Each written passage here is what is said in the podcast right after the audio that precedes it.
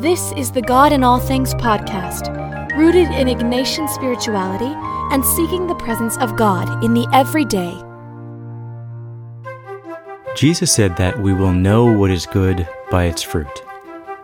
In the spiritual life, a fruit is what we see emerge as human beings respond to God in daily life. Fruits appear after we make choices, follow certain thought paths, and cultivate certain relationships. While desire may be the fuel that propels our lives forward from choice to choice, the fruit is the visible evidence of our trajectory. Have our desires and choices been keeping us in the flow that journeys toward God? Or have they been coaxing us back toward our egos? Has the good spirit or the evil spirit been operative? St. Paul wrote about the fruits of the Spirit in his letter to the Galatians. We tend to focus on his list of nine examples of fruits that come from God's Spirit things like love, joy, peace, and kindness. But he also names 15 fruits that can appear when we live opposed to the Spirit. Things like anger, jealousy, strife, and division. One list is a set of good fruits that come when the good spirit is operative in our lives, and the other is a list of bad fruits that show up when we're giving in to the evil spirit. As we flow in one direction or the other, we're either moving toward God or away from God, which Ignatius called consolation and desolation. In his rules for the discernment of spirits, Ignatius said that one would experience the gentleness of the good spirit when they were maturing in the spiritual life. In other words, when you are in the flow of God's Spirit and responding positively to the good and deep desires of your heart, you will notice the fruit of gentleness and peace emerge from within. Fruits Paul names in Galatians. Ignatius describes the fruits of the evil spirit more harshly, indicating an experience of disquiet, despair, and selfishness. The Jesuit David Fleming paraphrases part of Ignatius's principle and foundation this way All the things in this world are gifts of God, presented to us so that we can know God more easily and make a return of love more readily. If we are responding sincerely and wholeheartedly to the gifts God gives us, we will see the fruits of the good spirit. When our responses are made more blindly and in service of the ego, we will see the fruits of the evil spirit. When that happens, Paul says, we will not inherit the kingdom of God. What is the kingdom of God? It is full, free, loving union with God. We experience that union when we are in consolation, in the flow toward God. When we experience desolation, unhealthy attachment, and unfreedom, we lose that sense of union. The Ignatian dichotomy of the good and evil spirit are what Paul names as spirit and flesh. I call this God and ego. This is all language for the same thing. When we consider the source and destination of a desire, we're really talking about our current movement on this continuum between ego and God. The source of a desire either comes from the good spirit or the evil spirit, and its destination, God or the ego, is confirmed by the fruit we see emerge.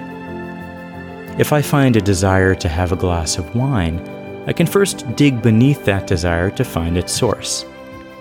It may be that the desire for a drink is to bring some joy or celebration to a gathering with good friends.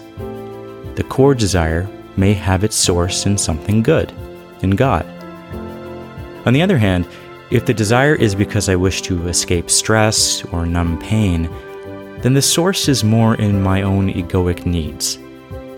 And the destination the desire is leading me to? If the glass of wine fosters community and friendship, then its fruits point toward the love of neighbor and God. But if its fruits are loneliness or the opposite of joy, then the destination is something other than God. Digging beneath desires, asking about their source and destination, and then witnessing the fruits that emerge from our response are all tools of spiritual listening. We call this spiritual listening discernment. The more we use these tools and practice this deep listening, the more we find freedom and union in God, and the more we become our true selves. This is what it means to follow God's will. I wish to conclude this with St. Paul's words in Galatians as rendered in the Message translation. This is a wonderful summary of what it means to live by the Spirit of God. My counsel is this live freely, animated and motivated by God's Spirit. Then you won't feed the compulsions of selfishness. For there is a root of sinful self interest in us that is at odds with a free spirit, just as the free spirit is incompatible with selfishness. These two ways of life are contrary to each other, so that you cannot live at times one way and at times another way according to how you feel on any given day. Why don't you choose to be led by the Spirit and so escape the erratic compulsions of a law dominated existence? It is obvious what kind of life develops out of trying to get your own way all the time. Repetitive, loveless, cheap sex, a stinking accumulation of mental and emotional garbage, frenzied and joyless grabs for happiness trinket gods, magic show religion, paranoid loneliness, cutthroat competition, all consuming yet never satisfied wants, a brutal temper, an impotence to love or be loved, divided homes and divided lives, small minded and lopsided pursuits, the vicious habit of depersonalizing everyone into a rival, uncontrolled and uncontrollable addictions ugly parodies of community. I could go on. This isn't the first time I have warned you, you know. If you use your freedom in this way, you will not inherit God's kingdom. But what happens when we live God's way?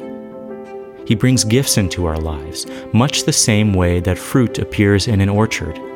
Things like affection for others, exuberance about life, serenity. We develop a willingness to stick with things, a sense of compassion in the heart, and a conviction that a basic holiness permeates things and people. We find ourselves involved in loyal commitments, not needing to force our way in life, able to marshal and direct our energies wisely. Legalism is helpless in bringing this about, it only gets in the way. Among those who belong to Christ, everything connected with getting our own way and mindlessly responding to what everyone else calls necessities is killed off for good, crucified. Since this is the kind of life we have chosen, the life of the Spirit, let us make sure that we do not just hold it as an idea in our heads or a sentiment in our hearts, but work out its implications in every detail of our lives.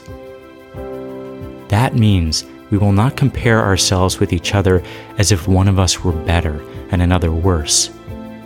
We have far more interesting things to do with our lives. Each of us is an original.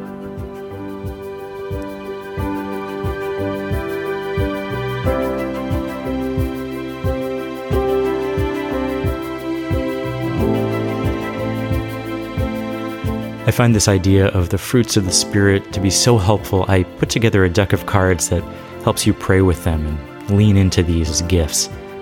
You can learn more about Magis cards at ignatianresources.com. And also be sure to sign up for our quarterly newsletter at godinallthings.com. God bless and be well.